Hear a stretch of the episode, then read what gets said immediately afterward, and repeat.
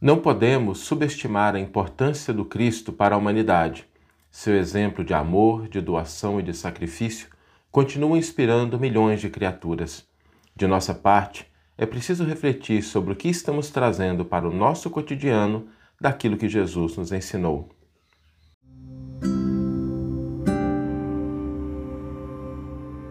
Você está ouvindo o podcast O Evangelho por Emmanuel um podcast dedicado à interpretação e ao estudo da Boa Nova de Jesus através da contribuição do benfeitor Emmanuel.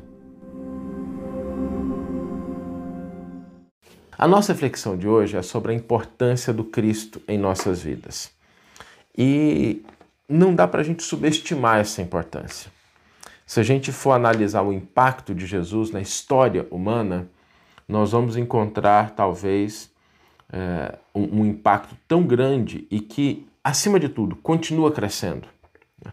A gente, na hora que olha o desenvolvimento da mensagem de Jesus, do exemplo de Jesus, ele é tão significativo que, nas palavras de Ernesto Renan, que foi membro da Academia Francesa de Letras, uma figura muito ilustre, escreveu inclusive um livro, A Vida de Jesus, em que ele organiza ali de maneira meio cronológica os atos e fatos narrados nos evangelhos.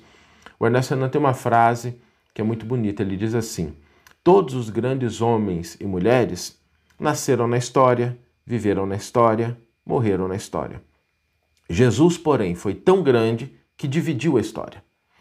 E essa divisão, de fato, ela ocorre nos nossos calendários, né?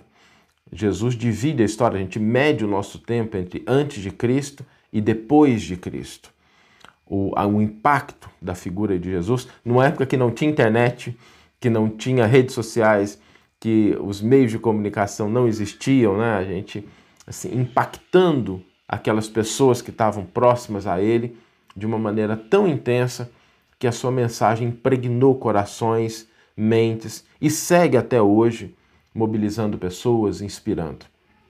Por isso a gente não pode menosprezar a figura de Jesus. Existem grandes homens, grandes mulheres, louváveis, merecem o nosso respeito, mas a figura do Cristo, quando Jesus passa pela terra, a figura dele é impecável na sua proposta. E quando a gente olha para a proposta do Cristo, nós podemos pensar nela em três aspectos importantes. A primeiro, o primeiro deles é a grande missão de Jesus, no sentido de revelar mais um aspecto da lei divina que nos envolve a todos. Uma lei que aponta para a imortalidade do espírito de maneira definitiva, porque Jesus testemunha isso, ele retorna da cruz, ele retorna da morte, para mostrar de maneira cabal que a vida do ser humano não se encerra com o túmulo. Então, essa missão, além disso, a mensagem imortal do amor, ou seja, Jesus trouxe esse aspecto de revelar a lei divina e revelar a lei do amor na sua mais plena expressão. Então, é um grande missionário, né, se a gente pode classificá-lo assim, da revelação divina. O outro aspecto são os ensinos de Jesus. Jesus nos deixou palavras, orientações que até hoje a gente reflete sobre eles. Aliás, o Sermão do Monte é, sem dúvida alguma, a passagem sobre a qual mais se escreveu ao longo da história. E grandes homens reconheceram a importância desse texto. Gandhi mesmo disse: se todos os livros religiosos da humanidade se perdessem, mas fosse preservado somente o Sermão do Monte, nada estaria perdido. Lembrando que o Sermão do Monte ele contempla ali as bem-aventuranças e outras passagens importantes ali do Evangelho de Mateus, capítulos 5, 6 e 7. E esses ensinos Todas as vezes que a gente se debruça sobre eles, a gente vai encontrando um nível de profundidade, um nível de entendimento, um nível de compreensão maior. Não são ensinos que a gente pode, com uma leitura rápida, abarcar todo o sentido que eles nos trazem. Muito pelo contrário, são ensinos que devem nos acompanhar aí a todos os momentos, porque a cada vez que a gente reflete, a nossa sintonia com a mensagem, com as palavras de Jesus, nos possibilita uma compreensão mais ampla.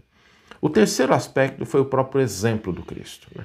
Jesus não se limitou a revelar algo, a ensinar, mas Jesus vivenciou. E por isso o seu impacto é muito grande, porque não é alguém que simplesmente aponta um caminho, mas é alguém que serve de modelo. porque a conduta do Cristo no cotidiano, ela nos ensina como nós podemos trazer essa compreensão da lei divina, esses ensinamentos que ele nos traz para o nosso cotidiano, para a nossa vida.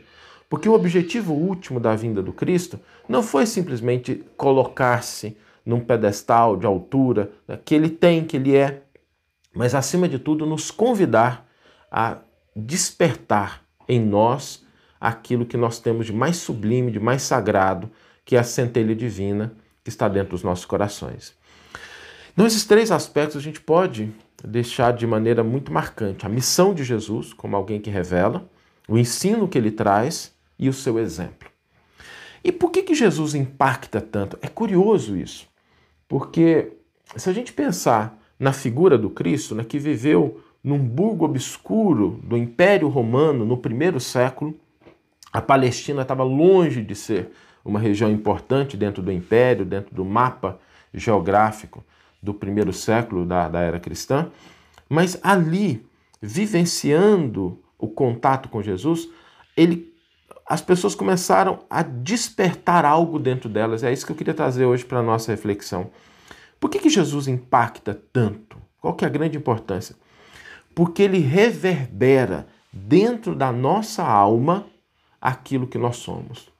Por que, que a mensagem de Jesus ela emociona? Porque a gente vê na mensagem de Jesus aquilo que nós podemos ser. Porque foi o Cristo mesmo que disse: Tudo o que eu faço, vós o fareis e muito mais. Foi Jesus que disse: Não, não leste o salmo, né? vós sois deuses. Então, o que Jesus traz para a gente é um modelo, é um padrão, por isso nos emociona. Por isso nos inspira.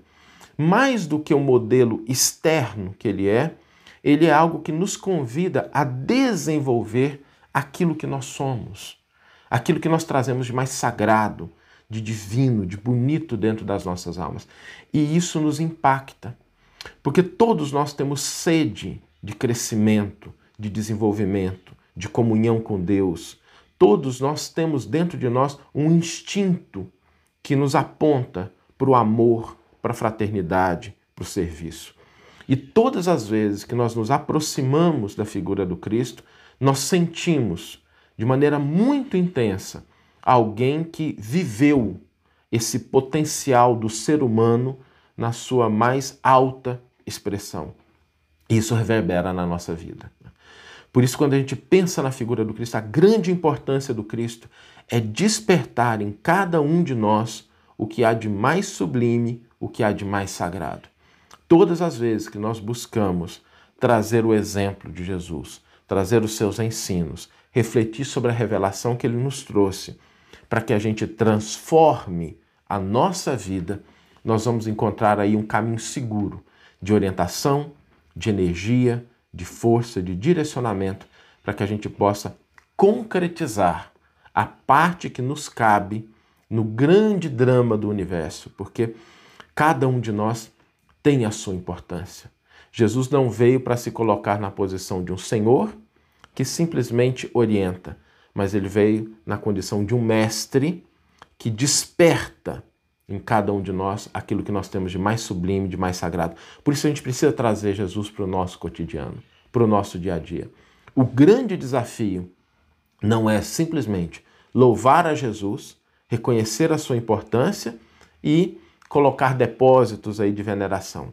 O grande desafio é a gente vivenciar, é a gente refletir o que eu posso trazer do exemplo de Jesus para a minha vida. E isso é um exercício, isso é um desafio cotidiano. A gente vai pegar algo que mais se enquadra naquilo que nós queremos e a gente vai tentar praticar aquilo. Às vezes as pessoas me procuram muito para perguntar como é que eu começo a estudar o Novo Testamento, a coleção Evangelho por Emmanuel, né? qual é o volume, o texto. E a gente sempre diz isso, né? Devemos começar por aquilo que o nosso coração sente mais afinidade, aquilo que a gente tem mais vontade. Porque o coração normalmente não se engana, né? Ele nos aponta para aquela conexão com o ensino do Cristo, com as reflexões acerca do Evangelho, que mais terão impacto na nossa vida.